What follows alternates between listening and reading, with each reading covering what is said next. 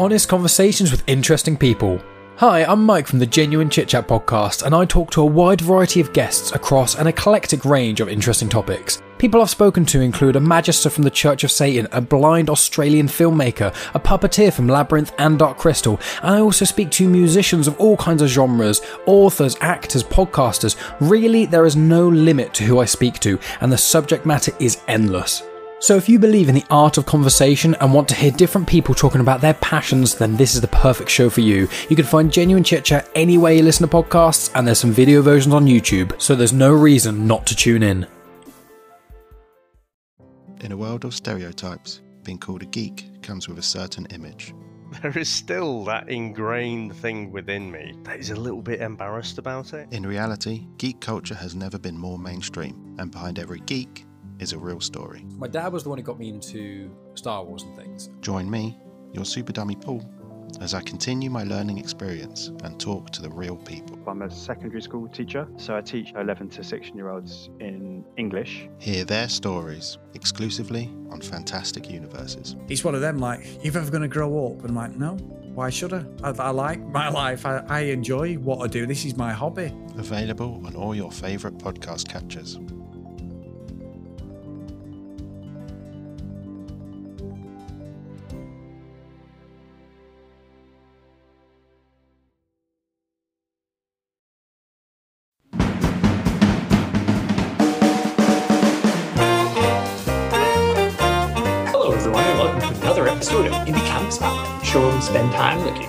Series graphic novel from a company other than the big two.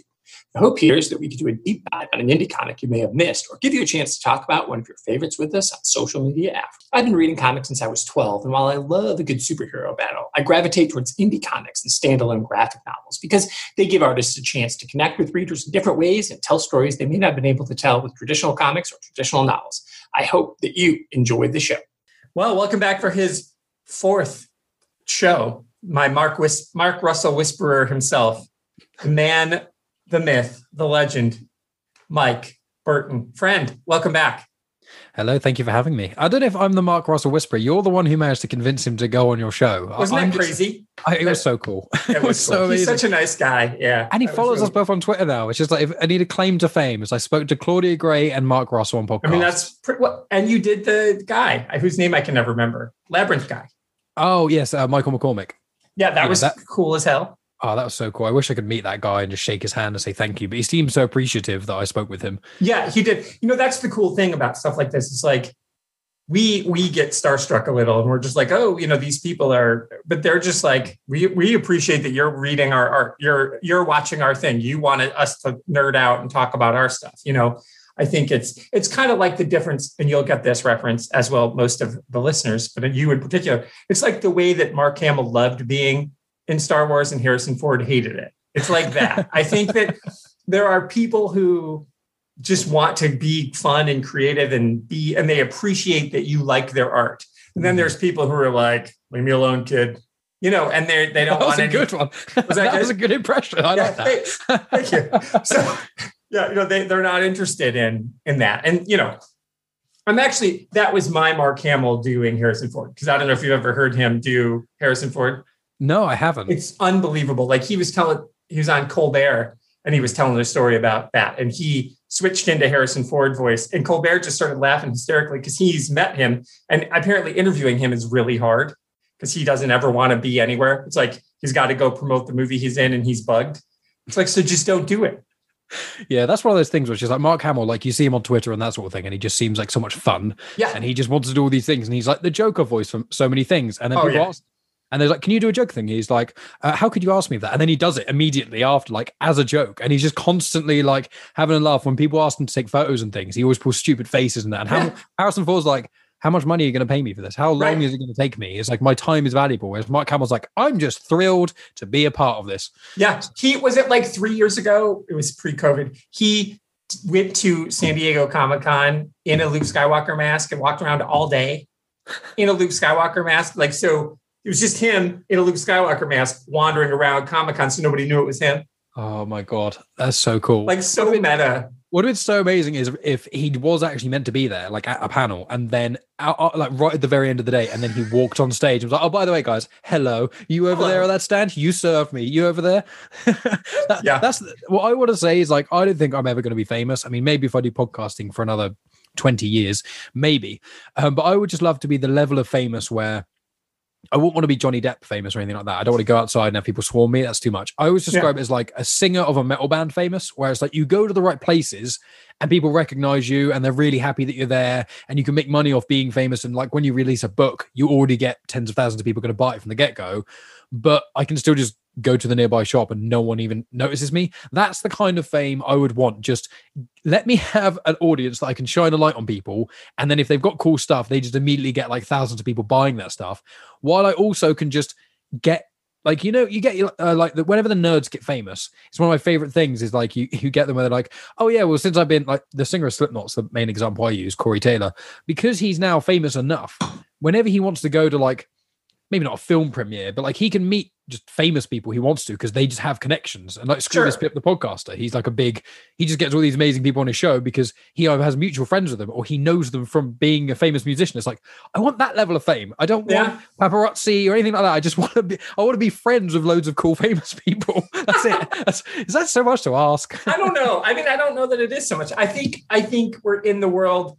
You are of the right age where that is completely possible for you. I believe, Hopefully. and because you are, you've made enough because you have interviewed Claudia Gray and and you've you know you've you've put your and you're friends with some musicians, and so you never know where that's going to go. And there's Mm. a couple of them are really super talented. Um, you know, I've listened to their stuff, so you never know how that's going to go. That's the so hope. it, could- it, it could work. That's what I say to any of my musician friends. I always say to them, "Is like, look, if you ever get famous, okay, please just let me interview you. Like, let me be as the singer Post Malone. He has a friend who has a YouTube channel called H3H3. He was already fairly YouTube famous anyway, but like he just they just hang out together all the time, and it's just like, right, you go over there and get famous, and then I can be a little parasite and just dip in and out. You can share all my stuff, and then I get secondhand fame off you without all the bullshit. Like that's all I, the bullshit. Yeah, for sure. Yeah, you know, it's it's part of the why the Beatles quit touring is because George hated it and he hated it people. But there was also like one show they played and his his um, amp was unplugged the whole show, like and nobody he knew, but they didn't fix it. None of the fans knew that they because they weren't there. They were just screaming. You know, you see those old Beatle concerts where they're just screaming. So that seems like too much. I'm not interested in that. I mean, I'm not like the books that I'm, I'm almost done with my next novel. I've been working my ass off on it, and uh, um, like you know, I'm not published. It's A.R. Farina. It's my name, but you know, it's like I'm still going to be Tony Farina here, and my students call me. You know, it's like just enough different that it's like Dave and I were just talking about fame the other day, and it's a weird thing. It's like what? How much do you want? And I'm like, I don't know that I really like. I want my books to sell. Like that's what I want. Um, so I guess there's has to be some level of name recognition for your books to sell. People have to know. But with a writer, Lee and I've already talked that, um, like my book, like how they, you know, they always put your picture in the back yeah. of a book, as that's just going to be this. or you with a Luke Skywalker mask. Yeah, yeah. Oh, I could just wear the Luke Skywalker. That's actually better. That's what I'm going to do. I'll just put on my. Luke- I have a Batman mask here somewhere. So anyway, Just upload that photo, that the, the the painting. You know the painting yeah. where you as Robin. Just use that. Then it's like that's a great point. That's. Sam Lotfi. Done. Yeah, the black That's going to be my picture from now and That's me because I've got the domino mask, so no one can recognize me. Like I said, when we saw when I saw that painting, it's like so obviously all of us, like even Steve and the Batman, you're like, that's clearly Steve. So then you're like, again, how stupid is everybody in Gotham? exactly. Because it's like Bruce Wayne is one of the most famous people in Gotham, and and, and, you know we we know Steve, and we see that picture, and you're like, that's clearly Steve in a Batman mask. You know, Yeah, so it's like exactly. and anybody who's ever met Bruce Wayne or seen him, they'd be like, well, Bruce Wayne is Batman. Look, Well, it's like if there was a superhero and his special talent was having an encyclopedic knowledge of all comic books, then we'd immediately be like, "Well, that's Steve." And it's like, That's well, Steve, in Gotham clearly, City, yeah. it's like there's only like three rich families in the whole of Gotham, and one of them is just this random guy who only shows up random things, and he's a serial philanthropist. Oh, and there's this other one who's a serial violent philanthropist in some ways. Instead of giving money to the poor, he beats up you know thugs and things and protects them. It's like that clear like how you know when when you watch daredevil it's like that makes more sense it, to Sure. be like oh he's a blind guy people wouldn't think a blind guy has of so course, because he even has math. Yeah, he's Yeah. got eye holes. And on that's so. Yeah. genius that works so well and obviously spider-man is just like they think he couldn't possibly be this kid and he's got a Mhm. mask on But it is it's like voices. Like with me now, even like if I was Spider Man, which obviously I'm linking because You are now. Yeah, yeah. I am now. And what- It's funny because when I show my friends, they said they got your smile perfectly. They do. were like, they were like, that's exactly what your smile is like. And I was like, I don't know, because all my any photos of me, I do a specific smirk because I can't. If I smile on command, I always compare it to Terminator Two, uh, when when he asks Arnie to smile, and it's that weird like, Yeah. I was like, okay, don't do that again. That's what I'm like if I open mouth smile when I'm like not naturally. So Nice. Fun times. Flintstones. So there we go. Flintstones. This all ties together to Flintstones. So another excellent artist on Flintstones, Steve Pugh. I'm a big Steve Pugh fan, and we'll obviously talk about him. So we're here to talk about volume one of DC Comics, sort of. So it's Indie Comic Spotlight, obviously. But what happened was um, Hanna Barbera um, did their own line. So it's so I've done Vertigo, I've done Hill House. Now I'm doing the Hanna Barbera line. So they're they're not in the DC universe proper. They're owned by DC. I did Jinx World too, actually. Oh no, I want to do Jinx World. Never mind. I didn't do that. I wanted to, but I don't Coming have anybody to do that one. That coming soon as a hidden gem. Um, but there, I did a Minx line comic with uh, Cecil. The Plain Janes was technically part of DC. So DC is smart, right? They spin things off and they've got these little indie lines where they can get away with stuff. So like this would never get to live in the DC universe. So they like spin it off. So it's like hardcore and bizarre and whatever. And you know, Batman doesn't show up. I so, was going to ask about that. Literally, my first thing I literally wrote Yeah. was just why DC. I was like, I don't, I can't make the connection. I was just like, did they just? I assume it like was a Warner Brothers situation. Well, I was thinking like, yeah, that makes sense. Because I was thinking like, it's probably like a, a Marvel Star Wars thing where it's just like, you know, dark. It was Marvel first, then Dark Horse, and then when Disney bought, uh, you know, Star Wars and stuff, they were like, well, we already own Marvel, who have publishing, so we might as well just you know synergize it. And it's like, you know, Star Wars isn't in the Marvel, the Star Wars comics aren't in the Marvel universe, but they're published by Marvel. So it's one of those things. I was like. I, I- but I didn't know if there's some sort of weird crossover like Flintstones Batman or something. There is. Well, they did do so after they bought the Hanna Barbera books. They did do some of those. So it's like um, Porky Pig and Lex Luthor, which Mark Russell wrote, which is pretty funny. Um, so they did do some of those Space Ghost and Green Lantern. So, but but those were like specific crossovers. So I'm guessing, bad podcast host, is that Hanna Barbera is owned by Warner Brothers and DC is also owned by Warner Brothers. So it's like we've got these things, we might as well use them. Um, and so they put out this Hanna Barbera line. So Scooby Doo is part of it, and they did Scooby Doo Apocalypse, which was brilliant. It was so funny. It was Scooby Doo versus zombies. So it's the, Oh so they redo the entire origin of the Scooby Gang, um, and you learn that it's like Velma's parents are the ones who, who her Velma's family are the ones who unleashed the zombie apocalypse. It's so good. Um, and that was really smart. And they did Wacky Raceland, which was the Wacky Racers, where they took all the Hanna Barbera characters. love And they, wacky races. They used to be that and Catching the Pigeon. I used to. okay, all right. So you know Wacky Racers. So they did a like a grown up version of it's called Wacky Raceland. It was twelve issues. That was genius. And then they did this. They did a few other ones where they just took these old Hanna Barbera properties and adulted them. And then they then they did like a mashup one called Future Quest, which had Johnny Quest in it and a, a bunch of the other characters. So, so that's my guess is just that it's all a Warner Brothers thing. You're like, Hmm. Warner Brothers, we don't know what we're doing. We own these things. Let's make some money. Let's try. mash them together. Let's just Yeah. right, let's just say we're going to release one thousand things, and then we'll release hundred, and half of them won't be good. And it's like that's that's Warner is- Brothers. That's how they've been dealing with DC this whole time. That unfortunately is the Warner Brothers model. And it's like, but we know that if we can put Batman on the cover, we'll sell more. Like that is that is the you know Matt and I've talked about this, and Matt mentions it a lot. You know the the over oversaturation of Batman and Harley Quinn, and it's like. You know the reason that you love these things, the reason you like the Joker as a baddie is because he's not a, he's not in every issue.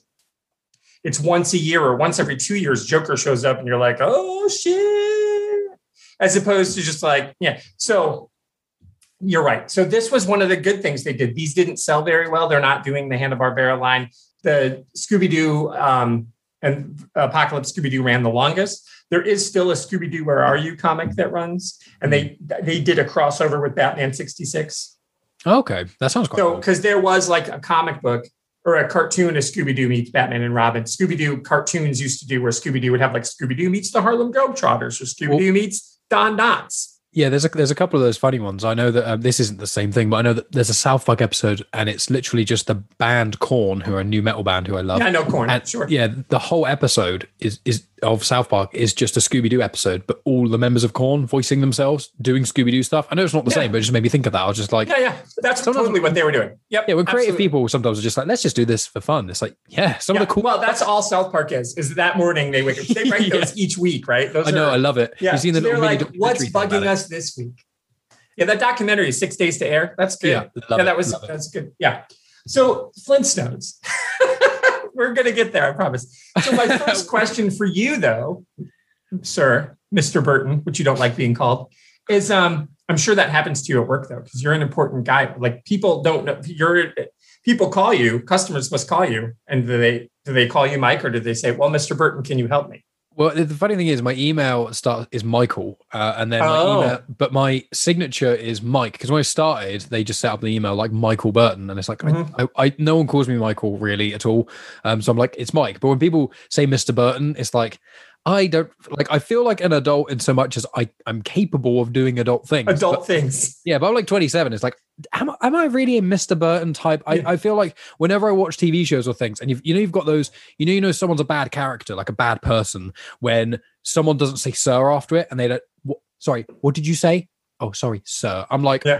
Like, that sort of thing makes me sick. And I'm just like, if I ever got in a position of power, like I would never be a CEO of a company, I can't be asked that. But like, if I ever got that powerful, I would never want anyone calling me Mr. Burton. I'd be like, dude, I'm Mike. Okay, just call me Mike. Yep. I make Yep. El Big. Duderino, the dude, El yeah, the Duderino. Yeah, give, right. give me a white Russian and, and Right, let me come in like pajamas and stuff and call me Mike. but You'd have a whole speech. That'd be great. That'd be perfect. Uh, plus, you've got two older brothers, so that's got to be, you know, they're yeah, also well, Mr. Burton. You're like, I, I can't. How can you be the youngest and be a Mr. Burton? It's yeah, that, that doesn't it doesn't fit with me. I mean, none, neither of my other brothers. I mean, I'm probably the most professional of, of my brothers. That's a quite telling of what they're like. They're great guys, but it is just like if the three of us are together, I'm the grounded normal one. Like I'm the I'm the one who's the least like talkative and extroverted and that sort of thing. Like I'm I'm the calm one Wow. of those guys. I know it is. I've got a certain the- influence from them. yeah, that's quite the uh, code switch there. That's awesome.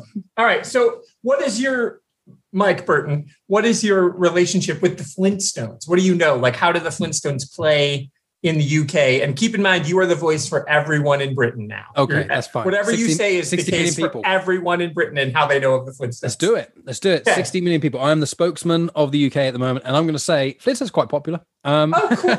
so it's it's one of those things where like American, obviously it's American car. American cartoons come over here a lot nowadays. American sitcoms because of Netflix, that sort of jazz. It all kind of comes over. Parks and Rec, The Office, those sort of things. But American cartoons have always come over here. Um, there's there's one or two random ones. I can't think of any off the top of my head, but there's a couple of American cartoons that just seemingly didn't come over here back in the sort of you know 80s 90s i think for instance uh, predate that by a lot Oh, yeah, they do. but Yeah. they're like 60s or something if i'm Mhm. right Yeah, they were prime time. This is a regular sitcom. yeah This was on at night. Yeah, it was the first, like, like The Simpsons. They broke the ground for The Simpsons. Mm, I see, Mhm. I see. Yeah, so I've seen like at, when I was younger, I used to watch a bit of Simpsons, a bit of uh, Flintstones. I used to watch Simpsons as well, but uh, Flintstones. It was all because we had the TV channels. You know, you've uh, in England it used to have th- two TV channels, then three, then four, th- then five, unsurprisingly, and then around after five came, which I think was in the nineties or early two thousands. I think it was nineties. Then you got Sky and all that sort of stuff, which is basically cable uh, for Americans. And I remember we had some kids channels, so we had like Nickelodeon, Cartoon Network, and that sort of things when I was younger.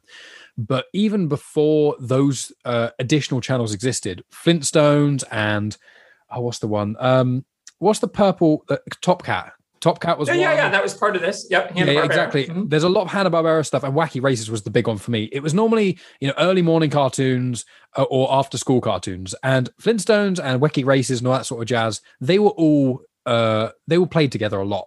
So, I don't think I know anyone who's my age who wouldn't know Flintstones or Wacky Races. Like that's Catch the Pigeons a little bit more niche, but that's like a spin-off of Wacky Races and stuff. Yeah. But it's like everyone knows who Muttley is. Like that's a if you do a laugh and it sounds like Muttley, everyone in the UK knows that. So they are pr- maybe not quite as big over here, but everyone knows who they are. And when you obviously I said to you, I want to go on the quest and I want to read every indie Mark Russell comic because I just Mhm. think Second Coming is just one of the greatest things ever written, um, just genius. And then Billionaire Island is brilliant. It didn't hit the right mark for me in the same way, but you know I'm really interested in religion and stuff. So Billionaire Island was incredible as well. Um, and then We did Lone Ranger. Lone Ranger that was that was the weakest one for me, but that's because Lone Ranger over here is barely. I don't have anything to compare it to. Right. And when I saw Flintstones, I was like, oh, because it's Mark Russell, I have faith. I read the first two and I was like, this is all right. I, I can, you know, it's not bad. And then I got to the fourth issue and I was like, oh my God. I was like, as soon as I finished the fourth, well, I read like three pages in and I was like, okay. And I went back and read, after finishing issue six, I went back and read the first three issues again. And I was like, "Ne- they've set the groundwork for things you don't realize until later on. And then when you go back and read it, it makes it better. Yeah. So I'd call, I don't. It's almost one of those things where I wouldn't necessarily recommend people do this, but it's almost like people should almost start at issue four and oh, finish yeah. at issue three because I just think the reason this probably didn't sell well is, in my view, because it was like, well, I would never in a million years have chosen this bluntly, like it, because Mark Russell's attached. I, I, I'm happy to, and I have faith. But if I wasn't doing the show with you, if someone said, "Hey, there's a there's a new Flintstones comic that's really good. Would you want to read it?" I'd be like, "No," like just bluntly, because right. when I was when I was younger, Flintstones was good, but I never, I was never so into Flintstones. I was like, yes, I need all the Flintstones. It was just like, yeah, this is a fun, silly cartoon. There's a lot of like clevery things, but when I was like a kid, a lot of the the clever on the nose stuff, you you it just goes over your head. You know, when you don't understand how the world works, seeing a modern day view on the Stone Age and how that worked, the amount of clever things you can add into that, which is all in this comic. When you're a kid, you, you don't get that. That's why you know if you're under the age of normally like 15 watching South Park, you're like, yeah, I want to watch it, and then you watch it like. I, don't, get, it. it's just loads of swearing, and I just it's not that fun. And then you become an Yeah. adult, and you're like, I hate South Park. It's like, no, understand the world, you understand South Park. Yeah. Um, but yeah, as a kid, I didn't, I didn't mind Flintstones. I, I really, I have so little feelings towards it. It's just like Flintstones is a thing, and I don't mind it. You know, if I had a kid one day and they're really into Flintstones, I'd be like, yeah, I don't mind watching the cartoons, but it would never be my first choice. I have interested. You watch much Flintstones when you were a kid and things? I did. So for me, so they were out before I was, you know, so they started as a primetime show in the 60s and then they just were always on. They got moved to Saturday morning cartoons. So for us, it was three channels, but then um, then we moved, you know, up. But I grew up near Chicago in Southwest Michigan, like across the lake. And so we would get um, uh, Chicago has independent channels. So I've talked about this before. WGN is still there, and they would play like weird shit late at night. That's how I saw Rock and Roll High School, and that's how I saw just like some of the most amazing things on WGN, Twilight Zone episodes. And um, I love that channel. And there was another one, um, Channel 32 is just what it was called. And it was just some independent channel. And that was big cities in America would do that. They would have independent TV channels that weren't affiliated with anything. So in this country, that's actually how Xena, Next Generation, and Hercules, those weren't owned by anybody. Those were all independent shows. So they Oh. were just oh. made, like Xena was made, and it wasn't on at night. It was just on like syndication, they called it. So WGN was part of this. So so shows go into syndication here and they can be anywhere. So the Flintstones, because after it became and after they took it out of prime time and they put it on weekday or for as a daytime cartoon, they made a shit ton more. And then it was part of the Hanna Barbera thing. So it was syndicated. So it was everywhere. Like you could catch Flintstones on a regular network on your NBC affiliate, but you could also catch it on this independent network or here or whatever. Just whoever could pay for it would get it. And then um, so that actually kind of started the idea of you know how these other syndicated shows started pre-cable. Next Generation, Xena, um, and, and Hercules are the three everybody knows. They weren't on any networks. It was just they made the show, and if you're local independent, or if you're the affiliate, the CBS affiliate in you know South Bend, Indiana, you want to show it, show Star Trek: The Next Generation on Sunday afternoon at three, you would, and that's just how it was. Wow, I, was crazy. of that. Yeah, I that's how. So there was no cable then. because the only thing we have here, um, obviously now with Sky, where there's like a billion, Everything's different, yeah. Channels, yeah. But like I remember um, from my youth, um, when there were just limited channels, it Yeah. I don't. There was the only thing that would change would be the news because whenever the news would come on, it would be you know South Today, which is the south of England, and then you'd get the further up north you go, the the news specific things would change. Now Yeah, there's like a specific South BBC. Like when you when you do BBC now, it is BBC uh, where I am. It's BBC One South, so everything is basically the same. But I think it's just when those news episode when the news airs, they just tweak it per region. But uh, to my knowledge, I might be wrong here. I'm, you know, shouldn't be because I'm speaking for the whole of the UK. Oh, I mean, everybody. I'm pretty yeah. certain. Yeah, I'm pretty certain there were no specific channels. Like for a long time, there were just three channels, and two of them Nice. were BBC. yeah. Uh, so yeah, that's Yeah. that's really interesting. It's probably part of the reason why Flintstones and certain other stuff came over here so easily because obviously one of the biggest reasons that shows, uh, especially years ago, uh, I wouldn't catch on was because they wouldn't have the capital to be able to say, right, we need to pay for the license to distribute it over here. Whereas if no one was being all grabby with the money and everyone was being a bit more loose with it, then they're probably a bit more free to do what they want. right. I think cartoons, you know, cartoons, with cartoons, they were considered lowbrow. Yeah, exactly. Even though it's kids. Flintstones was like way smart. Even and it's funny how you described it because the original you can look at the, at the original Flintstones as kind of like silly, but but what Mark Russell I think does is he understands is that it while it was looking to be silly, it was still a commentary on its own modern time. And so if he's going to update it, you can look at Mark Russell's, especially the way that Steve Pugh draws them as like Mm. these like photorealistic muscle, like muscles on muscles on muscles. There's one of the scenes in here where Mr. Slate, who in the cartoon is just like this spindly little, you know, like air quote nerd guy, but he's all jacked in this too, right? Because Yeah. he's a fucking caveman. Of course he would be. Like we're seeing them move to civilization in this. And so of course they're all these monster beefy things. And in the cartoons, just for simplicity, they were just drawn as like kind of ovals with feet. So, but it's, you know, but it was still the social commentary on trying to live a modern life was there. And so I think it was really smart. I could see in 20 years doing this again, you know, using the Flintstones as the mo- as the lens to look at yourself. And it gives you freedom to say, well, that's he's making fun of something that's not me, and to just distance yourself from it. But but when you look at it and you're like, oh no, this is a so commentary on right now. It can be a, you know hundreds of thousands of years in the past, but it's clearly about right now. And um, it's so smart. Well, that's the that's the thing. There's even a line in here at one point where they say he meant he self references and says, "Oh, how do you get people to? How do you get to say what you want without getting in trouble?" And he says something like, "I'll do it with animals or cartoon characters." And Right. It's just, and that's obviously because it is one of those things where you know Mark Russell, especially Second Coming, there's a fair amount of controversy because you know people get offended by things, and that's life. Um, but it's like when doing it with this lens, as you say, you can basically get it's kind of how South Park do it in a way where you can do it in a in a way where South Park is less subtle, especially now it's got the reputation. But with this, it's just like, oh, we can do all these things about pointing out like the marriage episode, the marriage issue is just the best. It's The like, best one. you That's my favorite do one. all these things which are so clever. But if you just had a modern comic, then all that would happen is a lot of people who understood it and weren't offended will go, "This is just life, isn't it?" And then all the people who got offended will go, "They're ruining blah blah blah," and you just get these Mm-hmm. two people where it'd be like, either this is boring or this is offending me. Whereas what they've done here, or what Mark has done here and Steve, is that it's clever because people like us we will see how clever it is how they've gone about doing all these things and appreciate the brilliance. And anyone who would get offended by these sort of things which i won't comment on the kind of people who get offended by these but i probably wouldn't get along with them very well. No. they got offended by these things they can't make too much of a racket because you've got that back and going this is just this is just a joke isn't it? It's just flintstones don't, don't need to worry about it.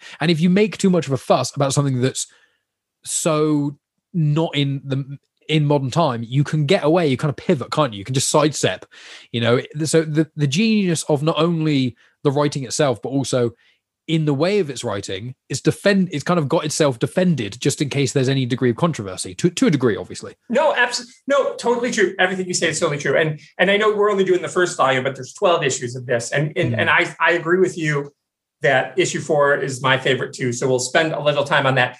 I talked to Mark about this when I was reviewing it for DC Comics News. We just did a not a talk interview, but like a just written. His favorite one is actually the Gazoo one, which is funny because the, the alien one. oh yes, in yes, the yes. in in the original series, I never cared for Gazoo. I always felt like he was there to when when it was on Sunday, Saturday mornings. It was way too kid friendly. But again, I was too I young. forgot. to- I forgot there was even an alien in it. oh yeah, yeah, yeah. Gazoo, man. he was real. Yeah, he was really in the in the show. And um, and but but hearing Mark say why he liked it, and again, like you said, I mean, I read them all because I reviewed this whole series, so I read them as they came out. So I was reading these in real time. Um, but you're right. I agree with you that four through twelve is where the is where the story is. But without one, two, and three, it doesn't work because Gazoo comes back in later, and so you need it. And so, like, it was his favorite, but he also knew what was coming.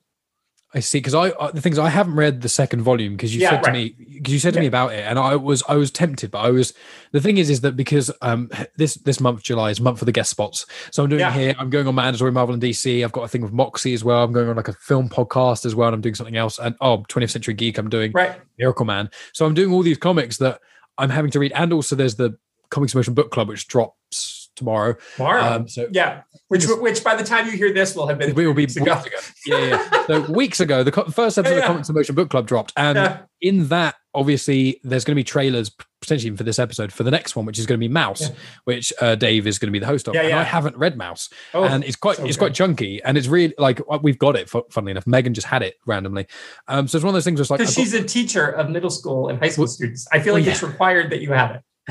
she hasn't read it though. Oh, so it's it's what because she opened it as it was a comic and she doesn't read comics much so it's just it's one Oh. of those things. So i will have to get her to read it at some point but um the thing is i've got so many things to read and i was like i read this in the last week because i was like if i read it too far ahead i'll forget. So i thought i'll read it read it once then reread it again and do notes. And uh, after i read it the first time i read the first three and i was like meh. And then i got i finished it number six and i was like do i want to try and read the next six just to cram them in? And i was like no because what will happen is I imagine we wouldn't have enough time to fully talk about all 12 in the Sure. detail we'd want to go on. yeah. And then what would happen is I'd then be thinking about it and we'd kind of do a half episode on both rather than if the next one is really good, we could Yeah, potentially we'll do do another it. episode on that. So that's what I kind of thought. So I was like, I'm not reading them because what ha- it was late at night and I was like, it's like 12.30 and I was like, should I start on the next couple? I was like, no, because they're quite long comics as well. Because like Yeah. 30 odd pages. 30 some than- pages. Yeah. yeah, rather normally like 20. So yeah, Yeah. but I, I I did enjoy these, and I will say to any listeners because I, I imagine this episode might get quite a few more listeners than other ones because I don't know if you've no, oh, I don't pay attention to your numbers necessarily, but whenever you have an indie comic spotlight on a a uh, property that I'm already familiar with, I will immediately just listen to it regardless. Like 30 Days of Night, like I Yeah. I just because I've seen the film, so I was like, okay. But when Yeah. there's other things that I see, I'm like, like I haven't listened to Harrow County because I want to read that. But Yeah, know, yeah. and I, that's on my list because I've been reading loads of Cullen Bunn Deadpool recently, and it's like I, I want to. With the Flintstones, people can be like, well, they don't necessarily need to read the comics so much because you've already got the baseline for the character. But when it's a brand new thing like Second Coming, it's just like I suppose the Jesus thing, but maybe Billionaire Island. It's like you you can't really understand Billionaire Island unless you've read it. But Flintstones, you've got the reference point. Correct. So, so Yeah. people listening, you should read these comics. Like if you can They're get them so good. Yeah, Lee They loves these. She actually she bought them for her library as soon as because I was reading them. And I'm like, oh my god, I'm just sending her the digital copies. and like, you have to read these. So she bought the both trade volumes for the library that she was in in Michigan. Then we moved down here. She bought them for here too. So Yeah, because it I've was- sent photos to my friends as well. I've taken little screenshots and been like, "Look, you don't need to re- just don't know anything. It's just Monday Flint. It was just Flintstones. Just read this one panel, and there's just the marriage one I've sent to like several people. oh And god, they always are just like, this is gold. Even Megan, I got her to read a few pages. Yeah. like, I know you don't read comics much, but just read these three pages. They're so good. And she was like, Adam and Steve, like, Adam and Steve, let's do it. So issue four is so so in the world of the Flintstones. So there's a couple of layers that are happening here in, in the Flintstones. They're they're grappling with issues. Um, the whole point of Flintstones is always, as Mike has said, it's about dealing with modern modern day, but through this kind of satirical, comic booky, cartoony lens. And you and again, like you said, it gives you permission to say things that would normal people would be like, they'd be like, I'm super offended, but you're like, oh, it's a joke. So that's you you nailed it. So they they tackled this thing about marriage because the point in this version of the Flintstones, you actually see how Bedrock, the town where they live, was actually founded by Mr. Slate. So they explain why Mr. Slate has a quarry. It's because he has a quarry. So in America, in the West, people would move out west and they would like buy a bunch of land and then they would set up a mining town. And so they'd have a mine, they built a town. Everyone who lived there would either work for the mine or work in one of the buildings in the town, which was owned by the mining town. Then they'd have to shop at the company store. And so they created these little monopolies of, of westward expansion, which was like the beginning, you know, it's like the basis for modern day wealth is on, you know, one person owning a town. Mhm. That is how America was built. It's a fact. So, like out west. So that's what bedrock is. And so you don't really understand that in the cartoons, but they just like lean right in. They're like, we're going to show you Yeah. Slate do this. And it's, and he creates a war. It's, there's a lot of characters have PTSD in this. It's Mm. real. Shit It's is rough. real. But in this marriage issue, because marriage is new, so they finally literally come out of the trees, the people have, in Bam Bam's case, out of the trees in particular. And they're now trying to build a society. So they're being told, well, we have to get married. Whereas in the past, there wasn't. You just were like, marriage wasn't a thing. Marriage is a human invention, which is another comment on religion, of course. Mark can't get away from commenting on religion. So, and of course, Adam and Steve are there. They're this gay couple, and they raised, they like were Fred's babysitters. And when the when they walk by, and it's he's like, oh, look, it's Adam and Steve. And of course, the joke is it's Adam and Eve, not Adam and Steve. So that was milk out the nose funny. Um, and I'm a married man. I've been I'm twice married. I've um, I, you know my first marriage ended in divorce, and as did my wife's. And we met, and we've been together. Go um, been together 16 years. Our wedding anniversary is next month. We you know uh, we were married in 2012.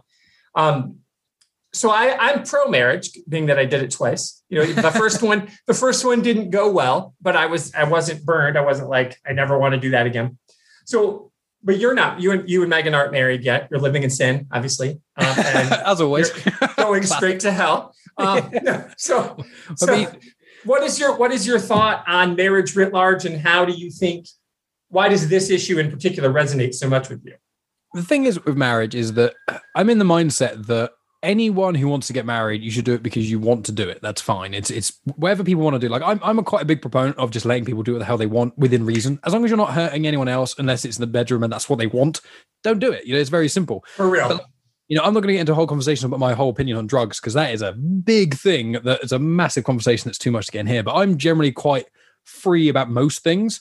Um, I'm not going to mention my thing about guns because I'll offend a lot of people in America. But go ahead. I don't most. It's, it's more just like the thing is, anyone outside of America, as soon as anyone out of America says you probably should be registered for guns. Most people are like, you don't understand what it's like. Yeah. Oh my God, you use all these examples of like Australia and all these things where it's a different nation. It's like, I understand. I'm not saying to get rid of guns. It's too embedded in your culture. Just people should be registered like you are for a car. You know, if your car runs someone over and you haven't got it, you have to try and report it. Oh, please, they stole my car. So if it kills someone, you are then not hold responsible. Right.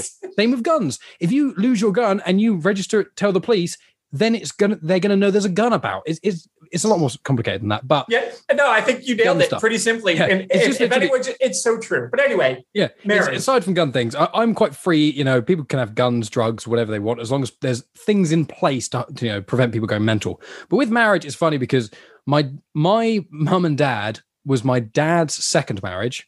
It was my mum's third marriage. My mum is now on her fourth marriage. Both my brothers are on their second marriages.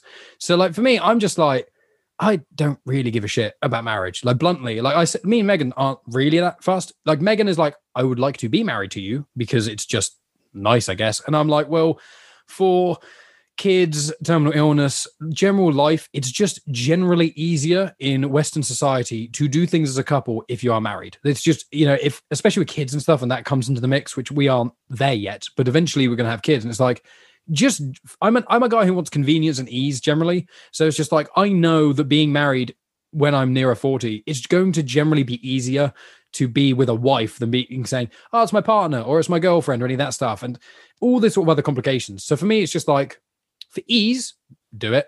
Do I believe there is a true value in it? No.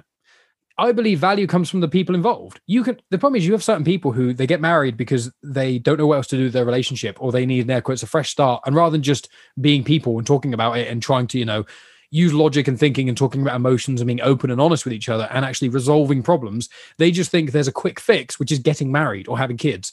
And it's just one of those things where it's like no proper issue in life can be fixed easily and quickly gun laws, drugs, none of them. Nothing is an easy fix because if it was an easy fix, it, would be fixed years ago. So the problem is, I find with marriage is a lot of the time you get people who they are bored with each other in their relationship and they decide to get married because they think it's the logical next step, or they feel social pressures because people like myself and Megan, once you've been together for more than two years, the questions at every single family gathering is, when are you going to get married? And it's like it's none of your fucking business and it doesn't make yeah. a difference. So my my opinions is yeah I, I, don't really care about it very much. I will probably get married at some point. Um if me and megan get married and then it ends in divorce i will probably not want to get married again. But as i said you know my parents between them have had like five marriages. Well uh not including themselves like five marriages just my own parents. So it's just like the value there is not quite for me. Um but what i liked about this issue specifically was there's a line that Fred says that I actually uh, wrote down, and I hope you don't mind if I if I read it out. Um, there's a lot i want to say guys that if you don't read these comics that's fine but if you ha- can get hold of them on hoopla or wherever if, if dc infinite has them i don't know because we don't have that over here unfortunately um, when you eventually get them just get to issue four and just read that because it So it's just good. it's just better than like almost anything um issue four so here we go so there's one thing that fred says and he says they're in this circle and it's one this priest guy who's an amazing character who keeps changing the name of god when people there was like it was yeah, more and he, yeah, and then it was Gerald, Peaches, Gerald, and the it was invisible Gerald. god. Yeah, yeah. it's just brilliant gerald the invisible god because then you can't compare it to something and stuff because that right up to that they tried different animals because Yeah, it's the yeah. animism, which is a real religion. Like that is Oh, yeah. thing that people believe in. So like finally he realizes like, oh, they shit on the elephant, they shit on this. I'm just gonna make it. He puts chair up God. there. yeah it's an just like invisible god. He's So invisible. good. then you can't criticize it and you can't say this looks a bit too yeah. Yeah. gerald is amazing. Um so yeah they go on this marriage retreat thing and there's like a, a few couples. There's like a young couple an old couple who've been married for ages and there's that whole boomer sort of joke humor which is like they hate each other sort of stuff. And the the main priest guy he says to fred he's like okay anyone have any misgivings about um marriage? Fred what worries you?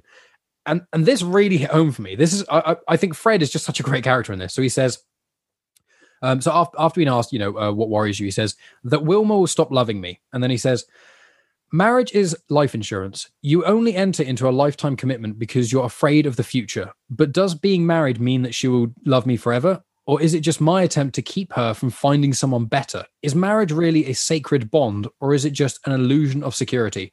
And then someone else says, oh, "Okay, thanks, Fred." Um, it's like that's a really interesting thing because it's just one of the things where, like, with me, like, I don't have a worry that Megan's going to go off and cheat on me. And if I did, I don't think that spending a crap ton of money and having some metal wrapped around my finger is going to stop her from doing that.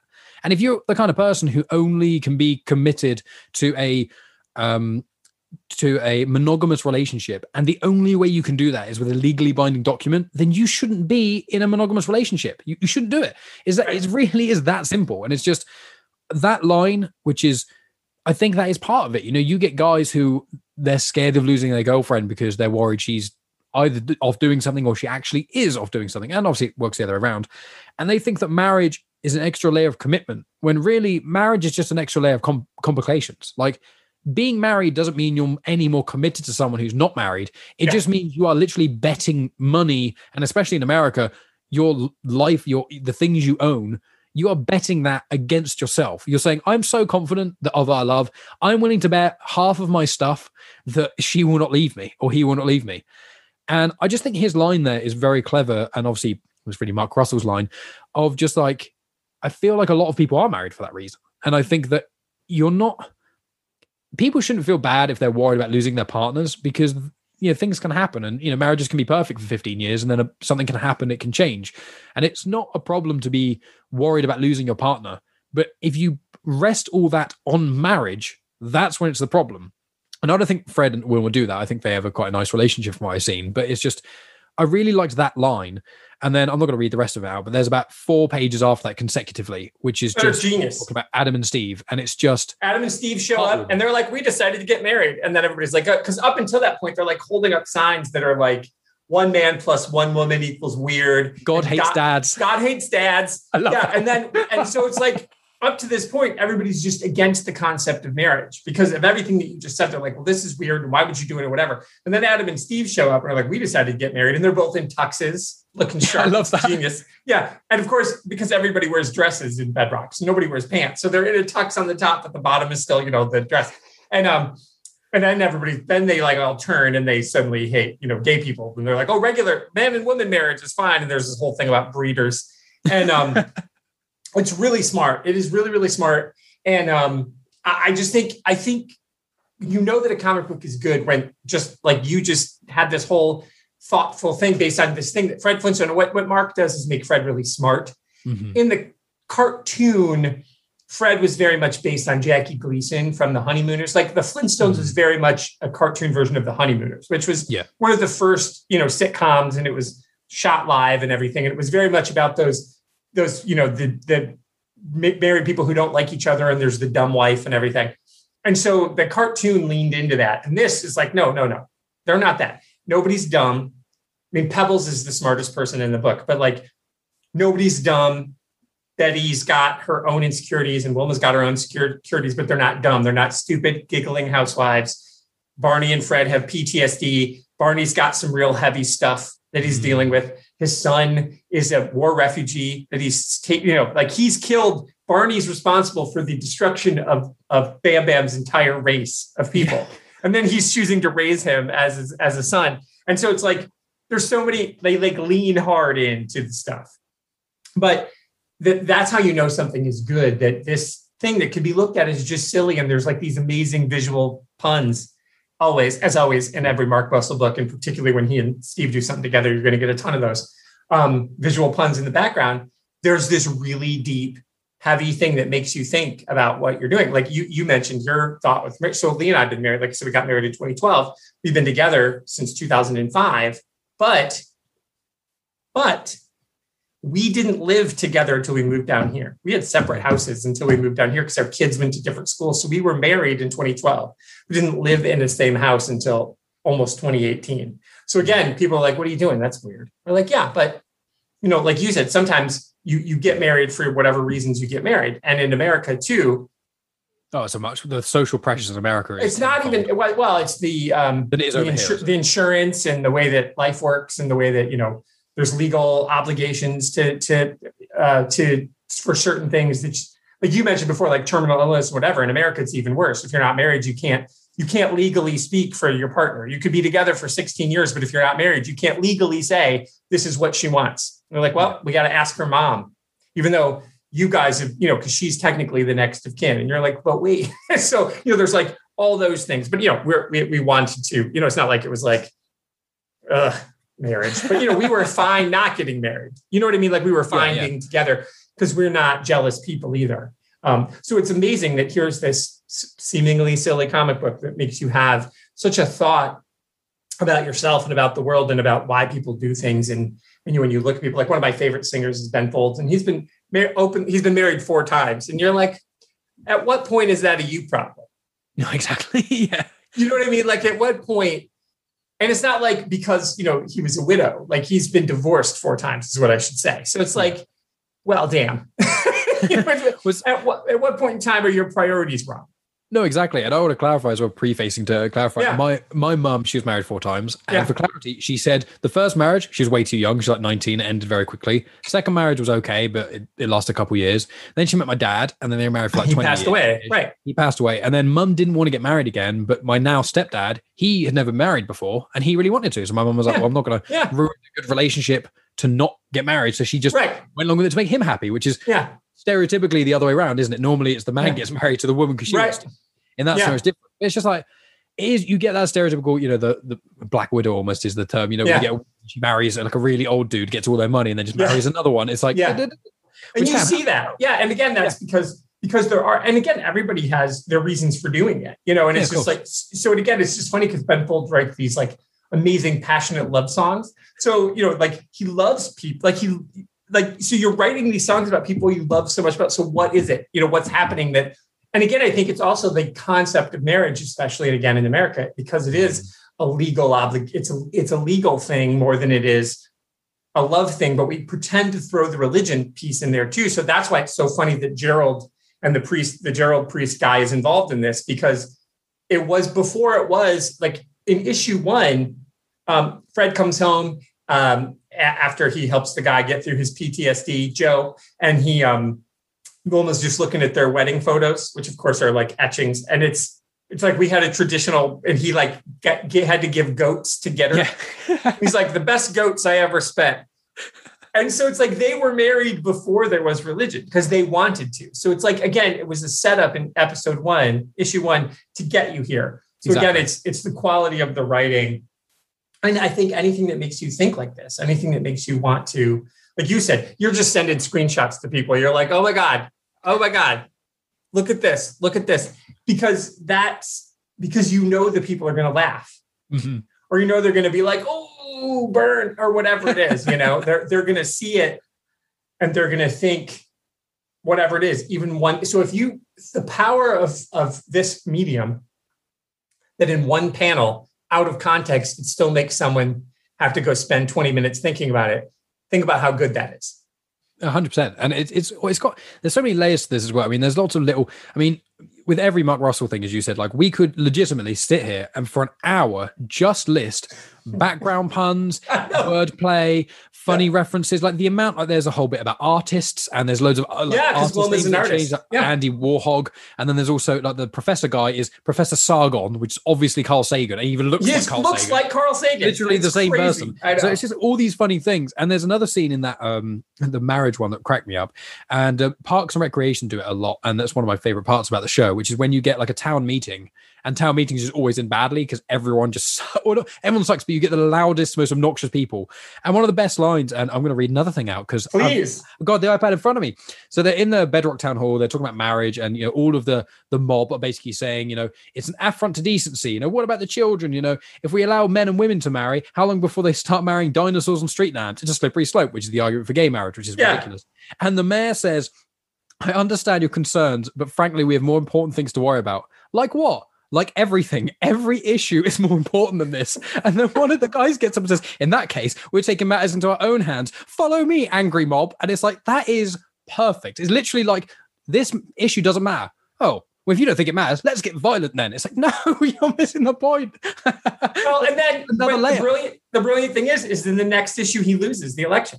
yeah, exactly. To the Claude the Destroyer or something. Well, his name is Claude the Destroyer. So this was written. This came out in 2016 in the teeth of the Trump Trump's election. I could Trump- sense he's- that a bit.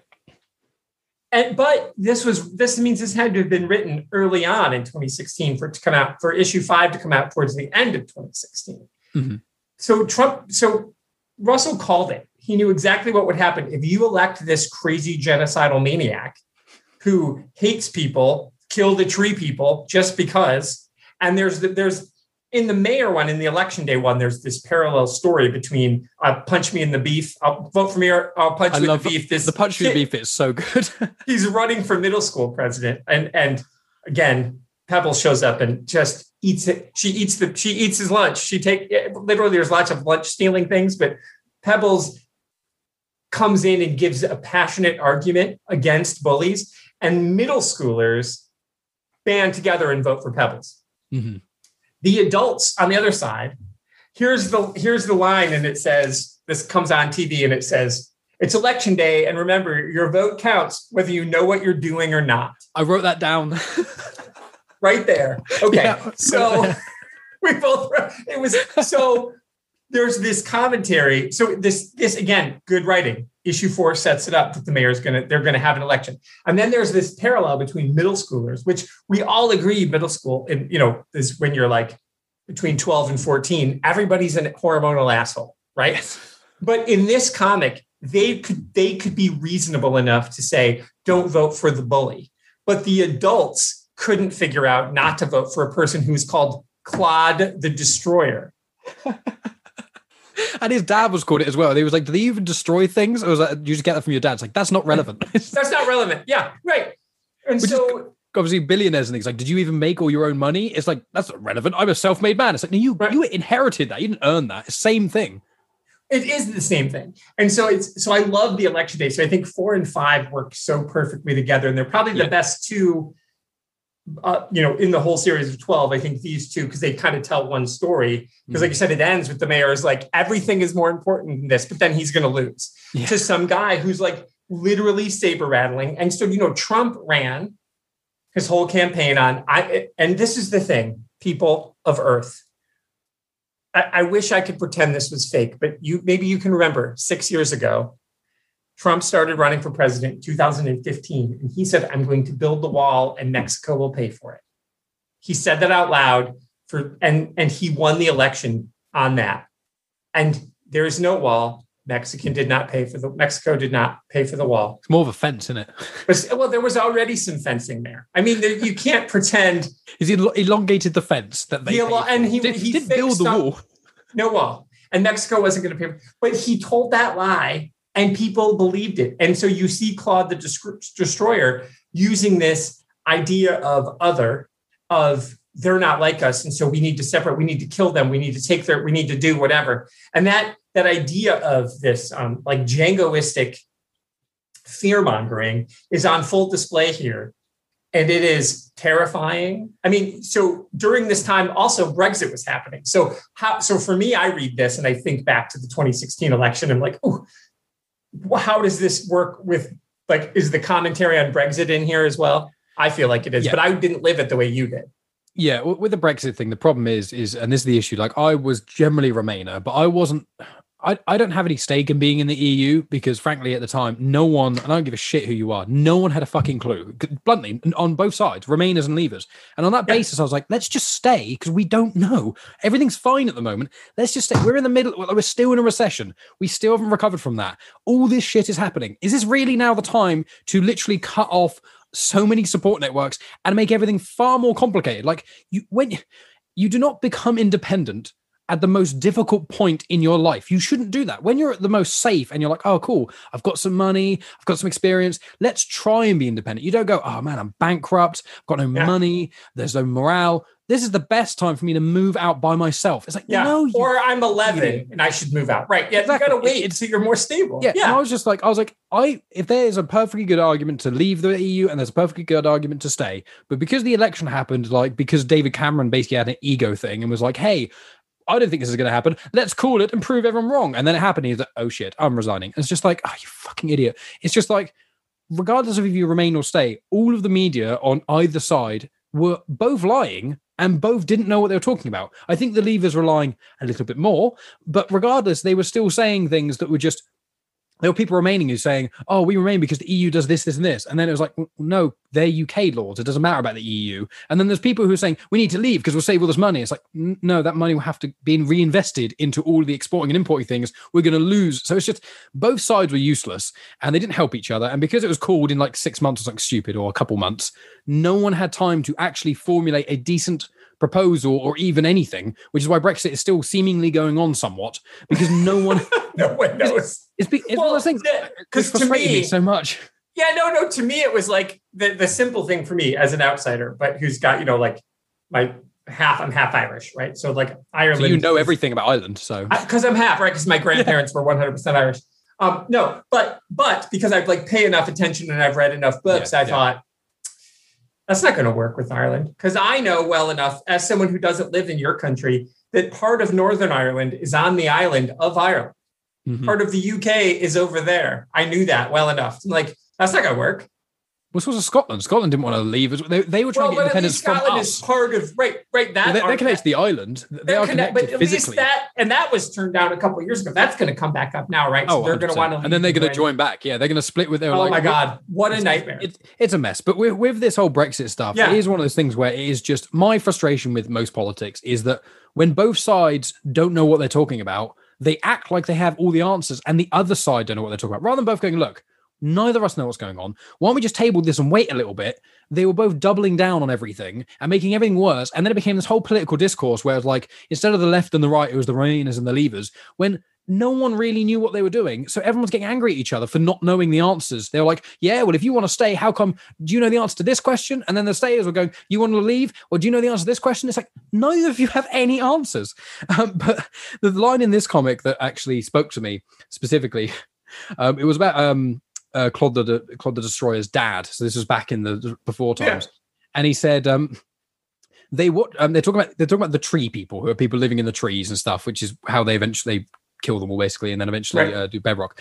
And he goes, uh, this guy is saying they watch us from their trees, waiting. Perhaps they will come out of their trees and sell their pine cone art, or maybe they will come out and burn you alive as they devour the flesh of your children. Who knows? But do you really want to find out? right. And that that's the exact thing. It's like, oh, these immigrants, they're coming over ruining everything. It's like, well, the data doesn't show that. Yeah, but some of the immigrants will come over and murder people. It's like, well, maybe, but some of all people, some British people are going to murder British people. Like it's Right. The race isn't a deterministic factor of if you're going to kill people or not. People will just kill people. It doesn't matter where you're from. And I think that fear is such a big tactic in politics. And I think that with that line in particular, it was like, well, they could go over and sell art, or they could, you know, devour your children and set you on Yeah. fire. Who knows? But do you want to find out? And it's that sort of thing of like people who are they're not as informed, let's say, less educated. They'll be like, "Oh no, well, I don't want that to happen." Oh my god, they're, scared, and then they get manipulated by this person in power who has none of their own interests at heart, and then manipulates them, twists everything, and then when the person in power gets their own way, they're like, "Eh, I don't really need to do all these promises I had." And it, Because I right. I won. So that's I all that won. matters. I got all the money, and now I can do whatever the hell I want for however long. And it's just Right. that that line really, the, the dialogue there really stuck to me. Of that, just there, there's so many parts where I just I started writing things down, and then when I got to the fourth, fifth issue, I was like, I need to make more space on my notepad because the first few issues didn't need that much stuff written They- down. right. It's just setting up the world. And it's Yeah. smart. And the, the first I think the first three issues are really smart. You learn that the that the uh the appliances have agency, which is Yeah. great. Um, and they're lonely and sad. And the one where bowling ball and vacuum Oh. cleaner, that is heartbreaking. So like that sad. Breaks my heart every time rereading it. I'm like, poor vacuum cleaner. Which, and I'm not. I, everybody, you just need to read these. Not. We're not gonna. We can't go down the road, but just to know that all of the appliances are just like they are in the cartoons, but they all have agency. And bowling ball, which is an armadillo, and vacuum cleaner, which is an elephant, are friends. And it is heartbreaking. And for to say that out loud makes no sense, but it also makes you think about like your own appliances and what they're doing when you're not watching. Like Mitchell versus the Machines, but this was the precursor to that. Well, like Toy Story, Toy Story, or but Toy Story, right? Yeah, yeah, that's true. So, but you're right. So you get to four and five, which are really, I think, the the the, the best things about this. Mhm. What I love about five, there's two things about the election issue that I wanted to talk to you about and see where where you went with that. And they're both about um, making decision about uh, change and Mhm. and being willing to admit you were wrong. So we learn two things. We already I already touched on it. That Bam Bam is a tree person. Mhm. You you learn that, and that he that Barney essentially killed his family because Barney and Fred get duped into joining Claude the Destroyer Dad in Slate's war, their jingoistic war to kill the tree people to build red bedrock. And Barney and Fred really regret that decision, and that they in the cartoon, the water buffalo guys, they're just like hanging out and bowling, and they bowl in this, but it's like really like a, a men's self help group, kind of like, you know, in uh, in Punisher, right? The the Punisher TV series. That's how- exactly what I was thinking. yeah, exactly. So it's exactly that. It's that idea of these these veterans getting together and working through their PTSD. And Fred and Barney really change, and they admit their mistakes. They're like really self-aware for being these big muscle-bound like freaks. They're really mentally self-aware. So what did you make of both of those things? Because they're together. That Barney saves a tree person, raises him as his own, keeps it secret. And do you think that's how why it is that Barney has changed his mind, or is it that is it because is it Bam Bam, or do you think it's something else? Are they and and why is it then that in modern um, the modern Western world, people are unwilling to admit they've made a mistake? Well, the the unwilling to make a mistake thing, that's something I tackle on, on various shows I go on quite a lot. And most of the time when I go on a show, my selling point is me talking about my dad passed away. And that's normally Yeah. something that makes me seem slightly different from every other white dude who's in their mid 20s who's podcasting. And so normally I can get in there and then people ask about the lessons I've learned. And it was always that my dad was a great man. He could never admit he was wrong ever. And the only time he ever apologized to me is when he told me he had cancer, which is the only time in my life he should never have apologized. Right? So he did nothing like, wrong. Right. no, exactly. Is that the only time he's ever apologized to me is the one time he should never have. And so he had an ego, and I've described it as there's a voice in my head, or was more so. I've become more open and I accept when I'm wrong now. And I, you know, being wrong is actually a strength, not a weakness, because you have to admit you're basically being vulnerable. You're, you're being vulnerable. Your own emo- you're, you're uh, you're accepting the fact that your opinions can change and you're not always right.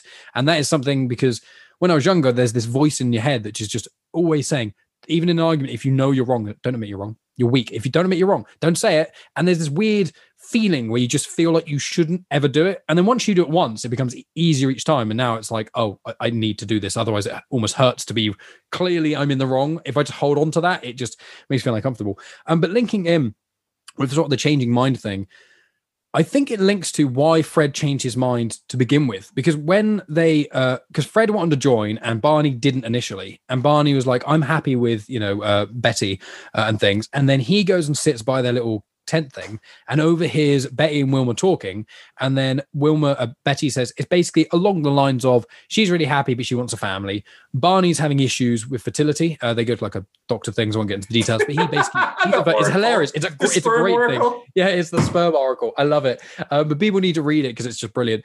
Um, and then he overhears this conversation. and Sorry, I snorted. I laughed so hard. I the, love this be- topic the so sperm, much. the sperm oracle. You don't get to say those sentences very often, do you? I wish I had a sperm oracle. That'd be fun. Just jizz into like a teacup. They tell me my future. That's you not what it is. Tell That- you that's what your kids are. Yeah. Oh God, I think I need to know that. I've got a fairly good idea. I think worries. Um, But for, uh, Barney sits next to the, the tent thing and overhears a conversation that Wilma and uh, Betty are having. And basically, Wilma, uh, Betty says that she's incredibly happy with Barney. Everything's great, but the one thing that she feels like she would want is probably a family. And so Barney's kind of feeling sad about that and he's feeling you know down about it understandably because he feels like he can't provide and can't give his wife what she wants at the end of the day because that's really all fred and barney want to do actually is just make their wives happy which is really nice.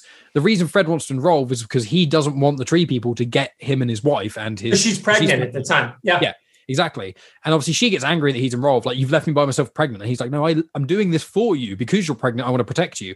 Whereas barney he changes his mind he decides to join because of the worry that he can't do this for his wife, he can't do that. So that in itself is a factor in why they joined. And obviously, because of that, Barney it does eventually get the son things. But I think, from what I've heard from most people who have uh, kids and things, I think the kids are probably the biggest factor in change. Because what I've heard is it changes one's capacity for love. And it means that, you know, when you're with a partner, you want to prioritize them. But at the end of the day, you have to prioritize yourself as number one. They're just as a close second. And in certain scenarios, they are above you. But generally, you have to take over take care of yourself. When you have a kid, they, for most, for a lot good period of their life, they can't. So you, you literally have to prioritize them over you. And when one does that, it changes your perspective on a lot of things. You know, there's a lot of people who say, Oh, I had kids and then it changed my perspective. I stopped treating women as badly because I realized that they were babies once and these sort of things. You know, a lot of these are older people who should have really come to that realization anyway. But yeah. any realization is a good one in some ways.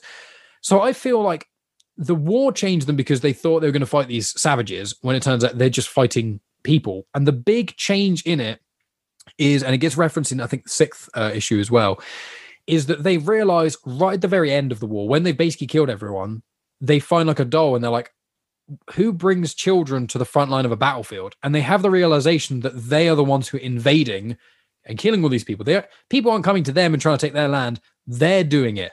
And I think once you see that, you see the sadness in their faces. And once again, to Steve Pugh, his um his artwork, his oh. emotions are incredible. And you see the darkness in their faces when they realize that. And I think the combination of, you know, pregnant wife and having and finding a child, and just realizing you've decimated, well, you committed genocide, you've killed a whole race of people essentially. I think those culminate together to make them kind of have to have that realization where you go, these people were just like us. And they mention it in, um, or maybe it was the alien one. There's one part. It is the alien one. Sorry, it's, it's um, this references the alien one, which was the uh, second third, third issue, third issue, where there's one part where they're talking about fighting the aliens, and I think it's Barney, and he says like, well, how one of them says, "Oh, how do you know they'd win the fight?" And they go, "Well, they they can come and attack our home, but we can't get to theirs."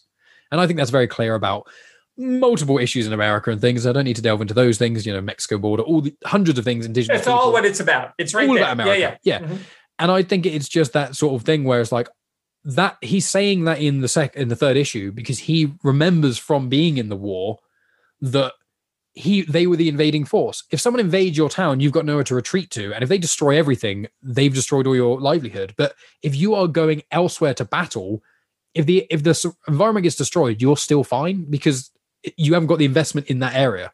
So I think it's the, the culmination of family mixed with the realization they were the bad guys. And I think from there, that sets them off into, you know, their, their lives. And that's probably what gets them PTSD. You know, PTSD, obviously, you see a lot of horrible things, but a lot of the time, is I'm not speaking for people who've got PTSD, but a lot of the time, it's not necessarily that you've seen the horrors you've seen, it's that you've cr- caused the horrors for the wrong reasons. You know, if you if you kill a baddie, air quotes, you know, if you kill a terrorist who's trying to kill a school full of children, you won't necessarily be haunted by that. If you kill a child thinking they're a terrorist when they're not, that that's a very different thing. The act is almost the same, but it's the the effect of what you've done and the reasoning you thought you had to do it.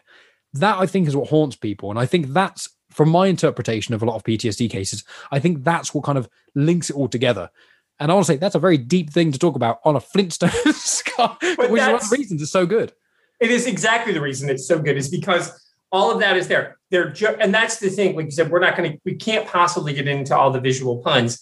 But what Mark Russell does so well with Second Coming, with this, with Billionaire Island, with everything, with even his Red Sonja, there's jokes in his Red Sonja. There's jokes in Prez. There's jokes in, um, I mean, Prez is a joke. That's the whole point of it. Is again, yeah. that's I mean, that's genius. I love that. Got canceled way too early, and uh, it was disappointing that series should i wish that that had continued on because I would have loved to have seen the hot dog as president through the Trump administration, like giving Mark her voice to do because you know she was it's the same. It's this 15 year old girl who becomes president. So it's like she has just as much experience as the idiot we elected. So um, I, this prez is great, but again, that you know that one we can probably touch on. We'll, go. We'll see because that's technically adjacent to the DC universe. That's more in the DC universe. But I would recommend anyone who likes to laugh um, read that. But but in in everything, satire gives you layers.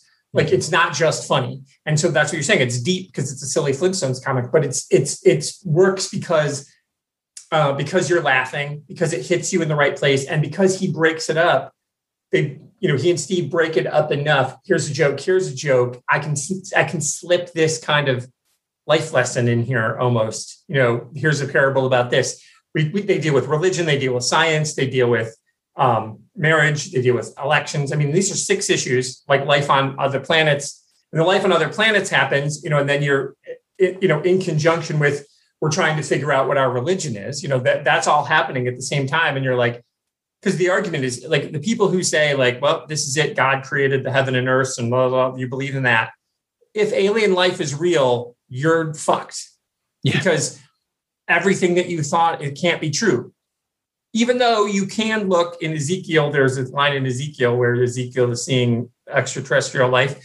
People just want to skim over. So I feel like if we prove extraterrestrial life, people will reread the Bible and be like, oh, you know, because they don't want to just admit they were wrong. But but you know, but he can do all that and have serious issues because he's making you laugh at the same time.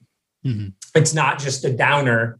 So you leave reading the Flintstones feeling kind of uplifted, even though you're also like, oh, fuck, genocide's genocide. Huh. All of America is about genocide. I mean, that because you can look at everything that America is, it's the genocide. You know, like right now we're trying to, you know, a fictional white border. They're like, there's no border. Borders are fake, right? I mean, if you look at the map, you're on an island. So that's your map. Okay. But your your counties are, it's not like there's no grid nothing is a grid. It's like, and I understand if it curves because there's a river. You're like, there's a river. So this side is this and that side's that. Okay, that's a natural barrier I can I can follow. But if you look at my stupid penis-shaped state, which okay, so there's it's but that's fine. But then at the top, it like zigs and zags, and it's in a different part of the state, is in a different time zone. Then that should not be the same state. If your state is so big it covers two time zones, you got to shut, cut, cut that shit off and that needs to be in a different thing and like oklahoma and idaho are all these weird shapes and it's like all completely arbitrary and maps are that in the Lone Ranger. We tackle that as we kind did. of topic. We absolutely did. And but so so but this is the issue. It's like all of America, this whole Western expansion and everything that we do is about a genocide, whether it's killing the genocide of humans, which it is in this, like it was in our country, or the genocide of ideas. And so like you can you can wipe an idea out. You can we only have two parties. Our system, there's ton, but that's just not true. There's a ton of parties, but we don't give them oxygen. We suffocate them. When when you kill, there's a green party and the and the you know the we actually have a communist party, we have a socialist party, we have you know the libertarian party. But when you just like suffocate them, and you don't give them a chance to speak, you're you're committing like a political genocide because you only want these two to exist. And Lewis Black, the comedian, says, well, you know, the, the two party system is like a bowl of shit looking in the mirror at itself. That's that's what and it's true. And I like what you guys have. Like having five or six parties does make things a little bit harder. It also means you can't wipe any one thing out. Every even the smallest voice gets to say because with you guys, you know, when you have to cobble the government together, so the four people from Northern Ireland who represent all of Northern Ireland and the UK, they have a lot of power. Mm-hmm.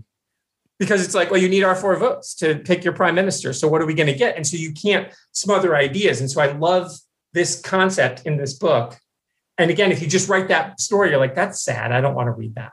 Yeah, exactly. You know, so so the, the mixture of jokes and reality is what makes you think, is it what makes it work. You get a laugh, and then an hour later, you're like, oh shit that wasn't maybe that wasn't funny, but I'm yeah. still going to giggle at it.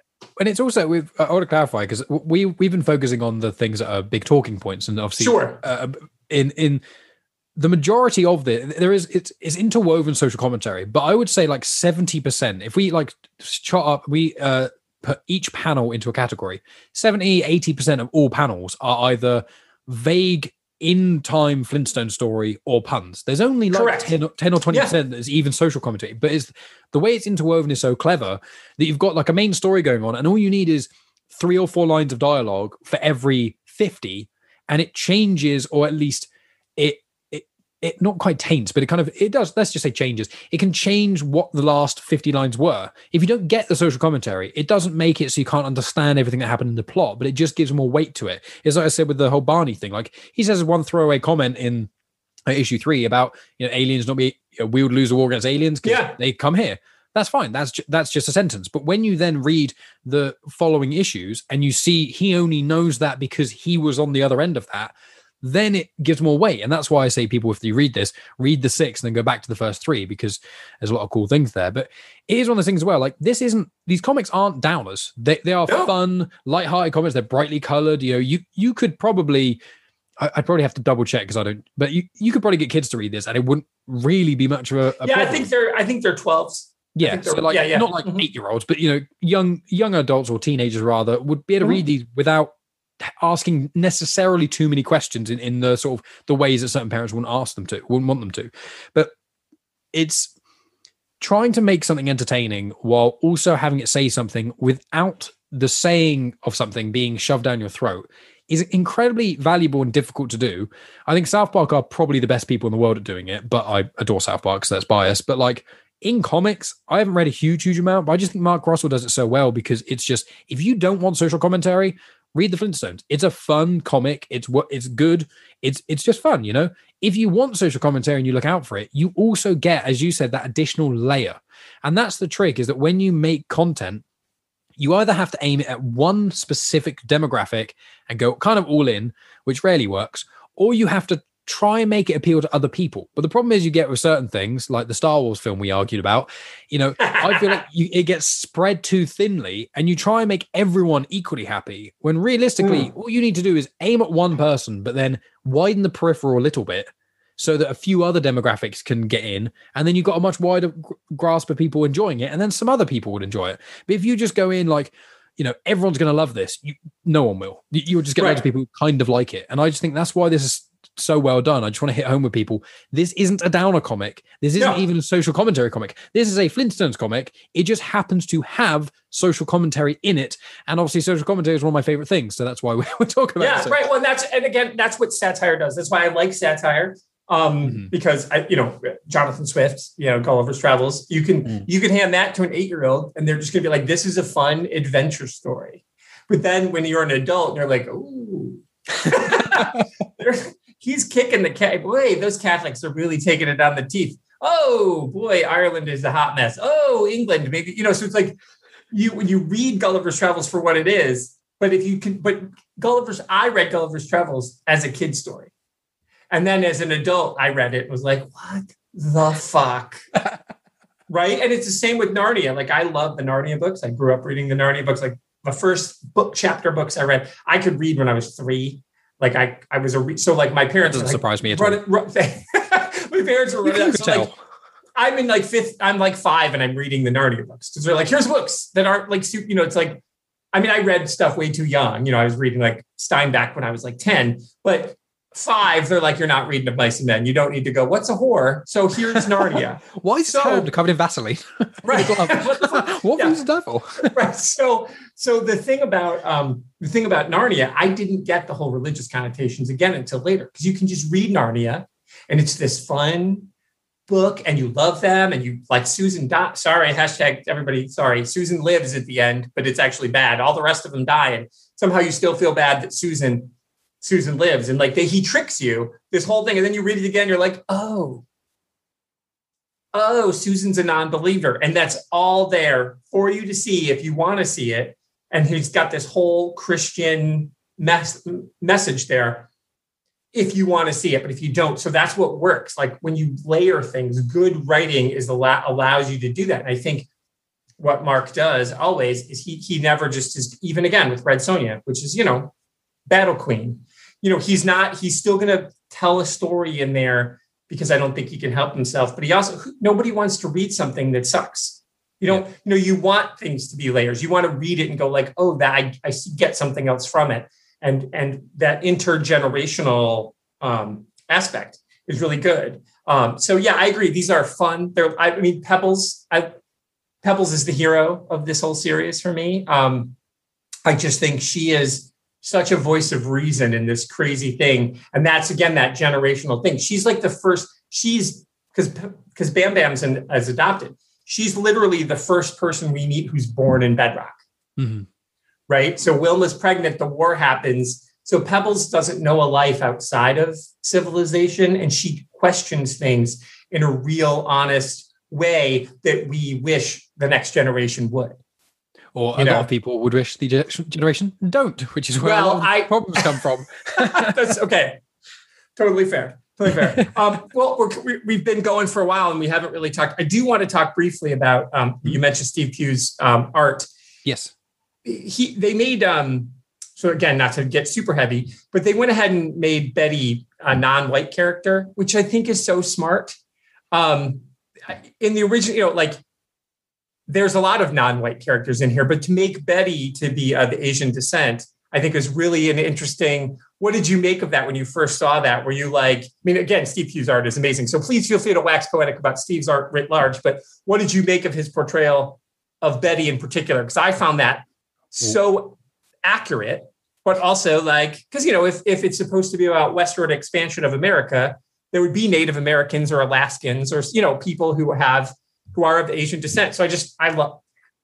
I'll shut up. Tell me about Steve Pugh. What did you think of Betty? What I was going to say about Betty, I didn't even realize. I had to scroll as you were talking. I was like, "Is she?" And I scrolled back. I was like, "Oh yeah, I can kind of see like her face now that you mention it. I can see it more so." But I'm, yeah, I, I didn't even notice that in a sense of just like, I mean, hope one. Let's look at it in this way. Hopefully and optimistically, I am so woke, I don't see race, and I'm so that's it did, why but it didn't I'm, register. But that's good Yeah. though, because it wasn't like it wasn't different enough for you. Because you're like, yeah, of course, people are. yeah with me there's- normally yeah. normally when i i've noticed now and me and megan talk about when we see things if if we watch a tv show and they've got representation of uh air quotes equal not maybe equal amounts but they've got some degree of representation we don't notice or not notice but when they don't that's when we notice the most if we watch a show and there's no black people the first thing we go is why there like if it's you know certain shows at certain points in history you know historical things or whatever you know that's why like watching Narcos at the moment, and there's not for specific reasons, you know, because Pablo Escobar and all the sort of things. There's all kinds of problems in that. He had one henchman who he called Blackie, and that was it. And it's like that is, you know, I think in at Netflix now they've actually taken him calling him that out. I think because I remember it happening quite a lot when I watched it um, before, and I was like, oof, and I had to look it up, and it was like that. Is what he called. He just had this one black dude that hung out with him all the time. So I was like, okay, I see now why. But like when we watch shows and there's just they're all white people. That now, when I see that, is more of a bother because I'm just like, I can't see why. You know, there's the argument of, oh, they just happen to not be anyone of color apply, and it's like, really, Really? not a single one, not even just one. There wasn't. A, you're saying that really? Okay, but so in the representation art question, it is basically I didn't even notice. So that's good. That's awesome. so which is- which is good. It's if if most people can read it and there's representation. You know, if I, it's like when the whole Rose Tico thing in Star Wars. You know, a lot of people were complaining about her character. I wasn't overly a fan of the character. I like Rose. but Yeah. she was alright. She's just a bit of a wet blanket. I just thought some of her dialogue was a bit crap. But I don't blame that on the character. I blame that Rian Johnson. But in universe, she has a bit of crap dialogue. But I don't. A lot of people are like going on. Oh my god, they're being so woke. Why do they have to have this? And it's like, but you don't understand. You have a character who's quite well grounded, has very good values, and she is Asian. That level of representation, people just. I, as a white guy, I until doing podcasting and stuff, maybe a bit before podcasting, but in recent decade of my life, I didn't realize how important representation was because I am a white man in America, Right. in England. I literally can go in any piece of media there is in existence and find some vague role model who is a white dude. Like I'm not the person who needs role models. I've got enough. But when you have it where you don't have the representation, yeah, all us whiteys don't notice. But it's the it's the people who it would matter to is the important thing. You know, having someone like Rose Tico can be really important for young Asian girls who don't see Asian characters in Star Wars very much. That's why Lando was quite a big important character Yeah. because you know he. I, I used to joke when I was younger of the one black guy per trilogy because it was one of those things. But as I've gotten older, I'm like I made jokes about it because when I was you know like 12, the representation stuff was moving more towards more it was moving in a better way. So when there weren't black people i would notice. So for me when i was watching i was like there's that one black guy in star wars. Whereas now it's like no no that was a big thing in in the 70s and 80s like him being there was so important for so many different reasons. And it's just like me as a little kid joking about it is quite insensitive so i think that with with the representation thing it's good. I'm glad it's in there. I didn't notice. Um but with uh, the artwork and stuff this is some of my favorite artwork in comics if i'm being completely honest. I, I think i mean the color's amazing the facial expressions are great and it it feels qu- it feels really realistic but also all of the characters even background characters you can really easy easily differentiate between them. And I think Yeah. that's quite a big important thing. And there's just certain little times where they don't necessarily need to say stuff, but it's just their facial expressions are done really well.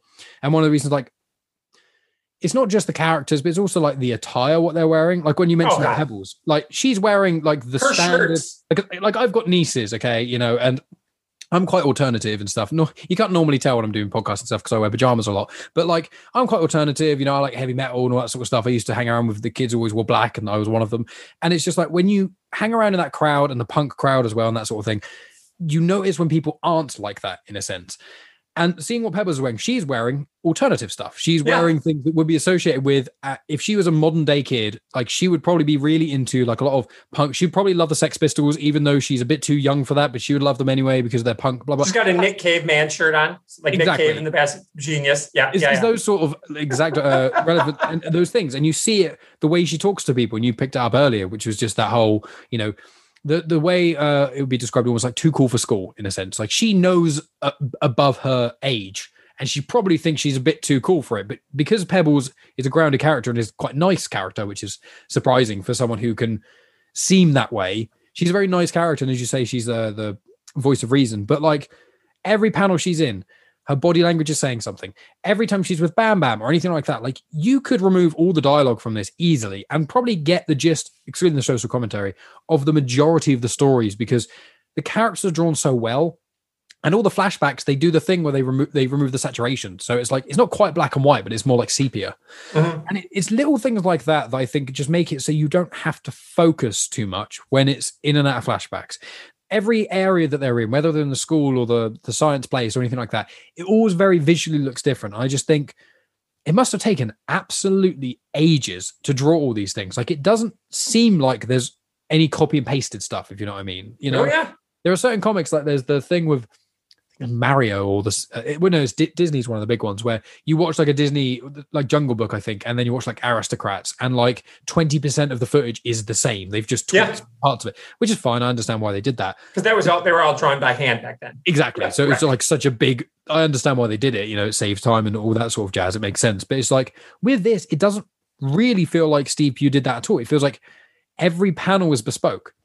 And even the paneling itself, like it's not the standard, you know, Killing Joke is a good way to reference like standard, relatively speaking. Every panel is a small panel the same, you know, kind of like Dark Knight Returns was like that as well. And then you get other ones like which are just generally, you know, square panels. They fit in where they go.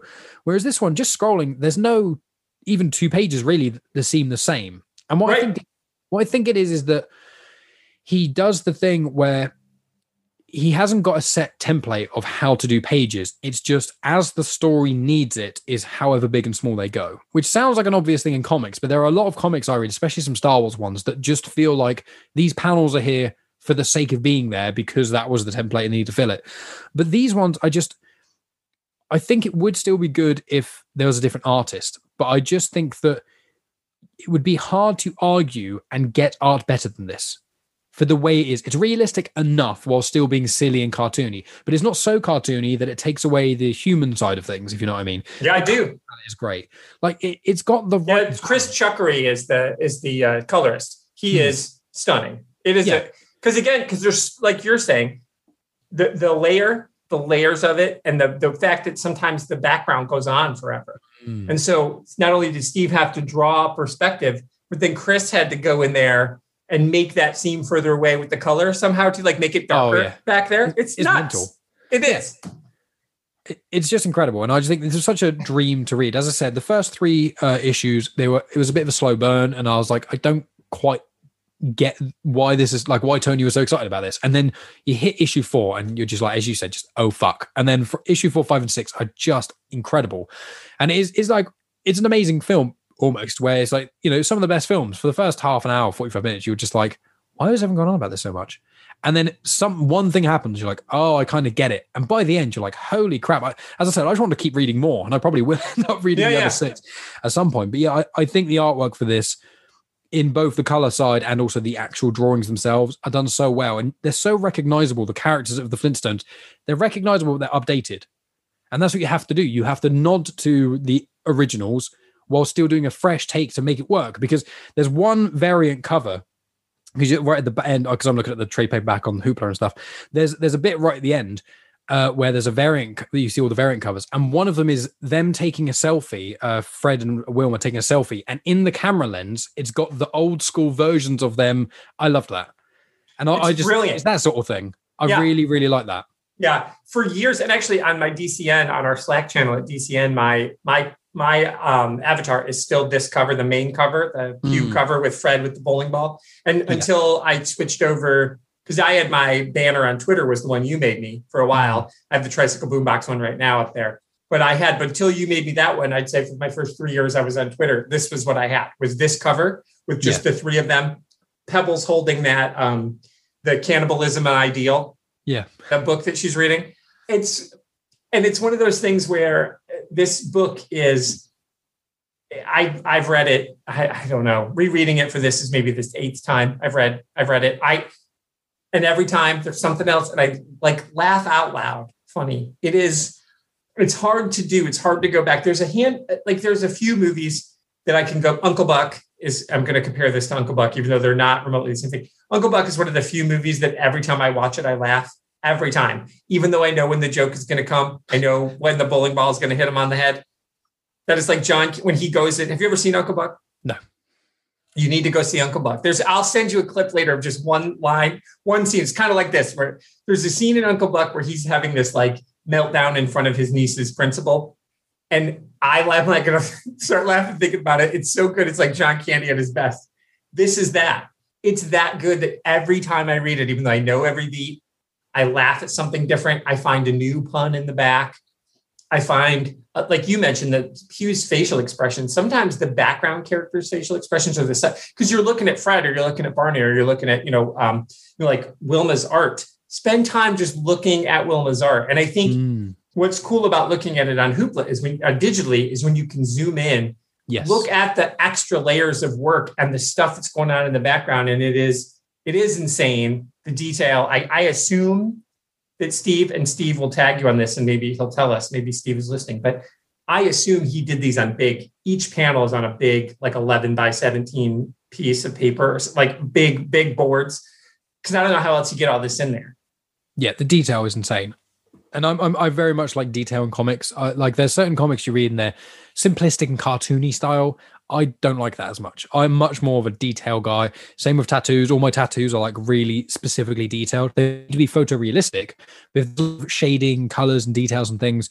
That's when it really hits home with me. And for this one as well I, would say is on the second read when i went through it you know, as you say, there's so many things in the background, so many cool visual things, and it's like there's, there's another small thing which is just like I, I even wrote down like a big list of them of just all the names of the shops. Like whenever they're in the mall, a few, there's in the my God, like at the start, you see that the the quarry uh, and they're all bedrock, uh, and then they go in the mall once or twice, and they reference things like, uh, what was it? They don't have targets, they have Tar Pit, just things like that. Like that's just fun. It, it's silly little fun things. I, I almost feel like Mark he wrote the script and he went through it. And I don't think he did this because I think he's just a genius, but I think that he went through it and did the script, and then he went through it again. And then, how many puns can I add in here for things to still make sense? Because there's so many, and I feel like Steve Pugh probably did something the same in the background because it's just like, oh, here's all the background we need.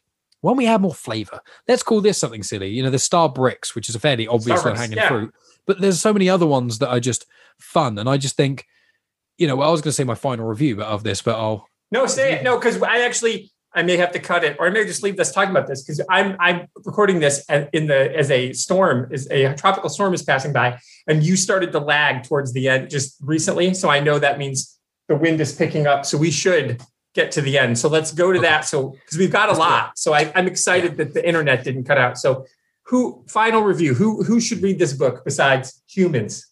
yeah, genuinely speaking, I I think this is probably this is probably the the Mark Russell comic that has the widest amount of people who'd enjoy it. You know, I think Second Coming is still his best. I think Second Coming is one of the best comics ever written, written. But I think that with Second Coming, certain people aren't interested in religion or don't have a knowledge of religion or things. It wouldn't hit home with them in the same way. I think this comic, regardless of what you're looking for in a comic, if you're looking for some action, it's got a bit of that in it. If you are looking for social commentary, it's got that. It, it's got enough of relatively anything a comic book reader would want to be able to appeal to anyone. I think that the best people to read this would probably almost be people around Pebble's age. I think that teenagers, either who are too cool for school or the the older, the upper end of you know coming out of being a teenager, you know, young adult, I think they would really benefit from this because I think they would they would read this and kind of do what I did, which is be like, oh, I get that. I get why that's funny. And when you know people like feeling like they're smart, including myself, I like feeling like I'm smart. Sure, I don't so like do I. I. don't Yeah. like people telling me I'm smart because I feel it's disingenuous and they're, they don't know me well enough because I'm really an idiot. But when I actually consume things and I feel like I've like, oh yeah, I, I get. Oh, there's that reference from a few issues ago. Oh, I'm so smart for getting that, even though you know the person wrote it. Um, so I think that young adults are like if you have kids and you want them to get into comics this might be a quite a good way if they are a bit resistant. But like kind of ranking it with the other ones you know if i stopped at issue three i would have probably said this was my least favorite. However i would actually think i think i enjoyed this more than billionaire island so nothing's probably ever going to reach second coming apart from maybe the second volume of that it's just Which is which is really good. The second volume is really great. which I'm not reading any of it. I want it for all to come out, and then Yeah, yeah. because I, I won't be, I can't do what you do with like once, like even with yeah, Star Wars. it's tough. It's hard. When I get Star Wars comics, a lot of the time I'm like, I don't, I'm going to wait until I have like three, and I can read them all kind of together. Um, but yeah, it's, I, I genuinely think Second Coming is the crown jewel, the Mount Olympus. But thi- this really surprised me. It, it genuinely, it, it was so fun, and rereading it the second time through, when you know what the vague plot's going to be, you can look at those little details, and that really works. So for the Mark Russell reviews, I think Second Coming at the top, then Volume One of the Flintstones, then Billionaire Island, and then Lone Ranger. I think pacing wise, with this and Lone Ranger, they're both that kind of thing where they don't. The first issue isn't where it shines, whereas I think with Second Coming, from the get go, it's like boom. And Billionaire Island's quite a lot like that as well. But I think when Mark has to tackle pre-existing, uh, uh, pre-existing characters and franchises and properties, he has to lay the groundwork first to immerse you in the world. And I think that if anyone is going to read this, push through if you're struggling on the second or third issue because yeah the fourth and fifth issues are some of my favorite comics i think as like one shot comics i think if i'd have done scott weatherly 20th century geek if i'd have done his De- desert island discs and not done it on star wars i think that the fourth issue of this might be one of my favorite standalone comics It is really great. I now I regret not using it when I did mine, but it was tough. He only gives you three because I know. A, he's a son of a bitch. You Scott Weatherly. um, actually, it's funny. The cover on the cover of this, um, Wired magazine, which isn't like they don't do comic books. That's not what they do. But there's a review from Wired magazine on the cover, and it says the best thing on stands you are not reading. That's what's on the cover of the. and that so made me Wired- laugh on when on the reread as well because i was like he they got me It's totally true. I know. So it's so good. Um, everyone should get this. That's who I recommend it to is humans. If you like a laugh, if you like to think, if you love good art, Steve Pugh is. He um he did uh, uh, the Mariko Tamaki and he did uh, the Harley Quinn Breaking Glass, which was like a a YA re- interpretation of Harley and Poison Ivy. He's amazing. He's just there's nothing. So you know he's he will take these characters that you think are familiar, that you think you understand, and then you put him in Steve's hand, and he's like, "Oh, you recognize that's young Harley Quinn. You recognize that's young Poison Ivy, but watch this," and you're just like, "It's a whole new thing." And and he's he's just something. He's really he's special.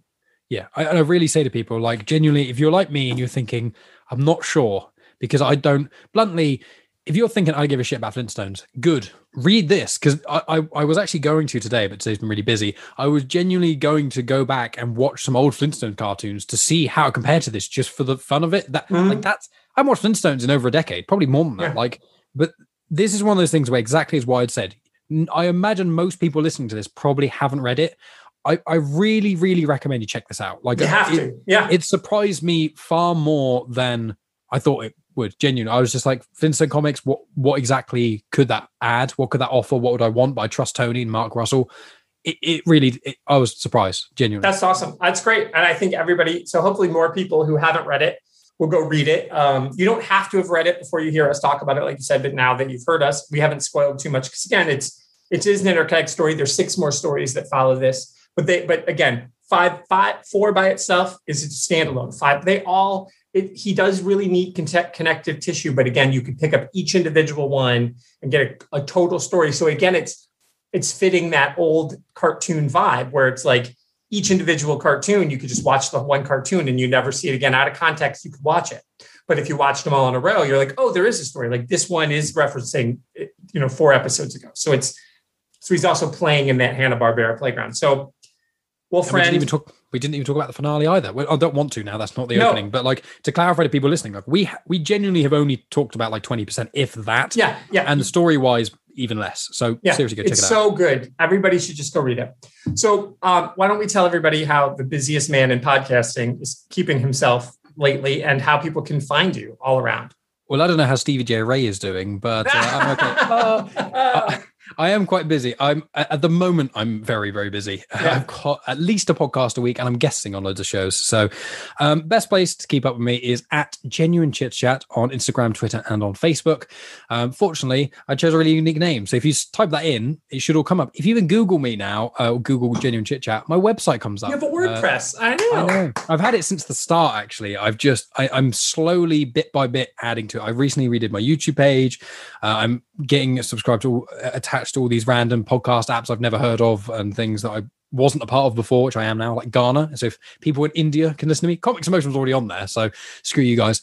But That's all Um, Chris and Dave. I had nothing to do with Dave that. Dave didn't yeah. even realize. Dave didn't realize he. I think Dave didn't realize he did, and I spoke, and he was like, "Oh no, I must have done ages ago." But still, um, at, at genuine chit chat is where you can find all of my uh, stuff. I've got my Star Wars Comics and Canon show every uh, Saturday on the feed of Comics in Motion. If you are a YouTube fiend and you only want to consume YouTube content, then go to Genuine Chit Chat on YouTube, where there's all my episodes of Genuine Chit Chat, all my episodes of Star Wars Comics and Canon. They're all in nice little playlists now as well, and everything. I've redone that. My YouTube header looks good. So I'm slowly redoing everything. WordPress is the last place. Uh, WordPress is all of my standard genuine chit chat stuff, and it has like one extra page that vaguely talks about comics and canon and stuff. So social media is generally the best place to find me because I post for both shows under the banner of genuine chit chat, and um, that's that's pretty much it. I could ramble on for ages, but just look around. If comics in motion, I'm going to be popping up a loads around here. So yeah, when, you've got book club that already happened. Even though we we're talking about it, you, yeah, you heard that book club was awesome. And new book club. This is recording, and we're going to do Maus. I'm going to be on the Maus one. You'll be there, Dave. Hopefully, we'll get a few other people Maus. So good.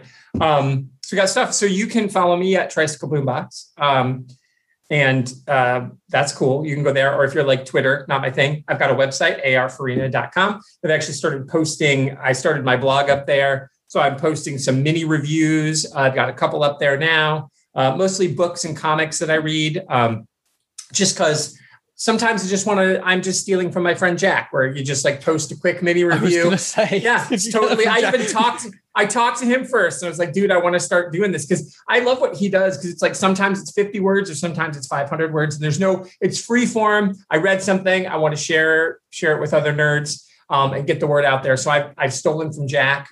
Um, and of course, my other show on Comics in Motion is uh, the Seasons Greetings with Jack, where we go. We're doing Buffy right now, and by the time this comes out, we're almost ready to air our season seven roundup, and then we're going to move on to next season's season's greetings, and we're going to do Angel, and we're calling that one Investigating Angel.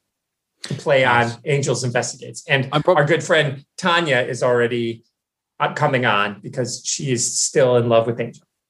So amazing. that may just be a whole episode of her just talking about how hot Angel is. Because she when she came on episode five, she was like, I think she brought it up three times, and Angel's even not on season five, but she somehow talks about Angel. Not but he's Spike. in, he's in one news. episode. He's in one episode of season 5 I'm, So- I'm more of a team Spike for me. That's me. Uh, yeah, yeah, Jack too. Jack Steve Spike for sure. Yeah, I Um, will say that with Buffy and Angel, I just want to clarify. I haven't listened to many of your. I listened to the first couple of Buffy, Yeah. but no, I got Megan into Buffy, so she's now on series three now, so I'm waiting for her to finish the season. Then, Then I, you guys I listen- to your review of the one after, and then I cherry pick all the best episodes that you guys mentioned. I see that have got the highest ratings online, and then I get Megan to watch the whole season, and I just dip in all, all the Nice. best ones that I remember.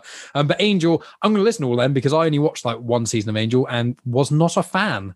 It gets better. It I was quite young. I, I was like It's 12 more or grown up. 13 when I watched all of An- when I watched all of Buffy. I was like 12 or 13. So Yeah, Angels Angel is for a different audience for sure. So we're going to do that, and then I think we're going to cleanse our palate and do Spaced, the whole series Ah, of Spaced. love Spaced. Like, and then from there we don't know we, whether we're going to do Fringe. Uh, we've talked about doing Fringe. We've talked about doing Sliders. So we don't know, but we're going to keep keep on keeping on. So you can follow us there. Uh, the new Pop Gorillas are on. Some have been added onto your show. So we'll Mm. try to rope you in to start doing some Pop Gorillas if you want to. Uh, happily. Yeah, so so follow all that stuff, and um, I'm going to play a little clip of because I can't play whole songs anymore. But um, Postmodern Jukebox, whom you and I have talked about, the world's greatest cover band, has done a swing version of the Flintstones theme song. So here it is, part of it anyway. See everybody next time. Thanks, Mike. Thanks.